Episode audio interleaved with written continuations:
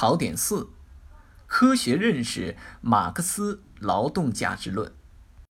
一、马克思劳动价值论的理论和实践意义。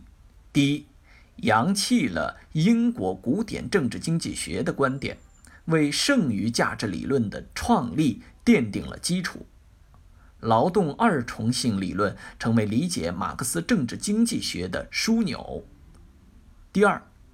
揭示了商品经济的一般规律，为社会主义市场经济发展提供了理论指导。二、深化对马克思劳动价值论的认识。第一，深化对创造价值的劳动的认识，对生产性劳动作出新的界定。第二，深化对科技人员。经营管理人员在社会生产和价值创造中所起的作用的认识。第三，深化对价值创造和价值分配关系的认识，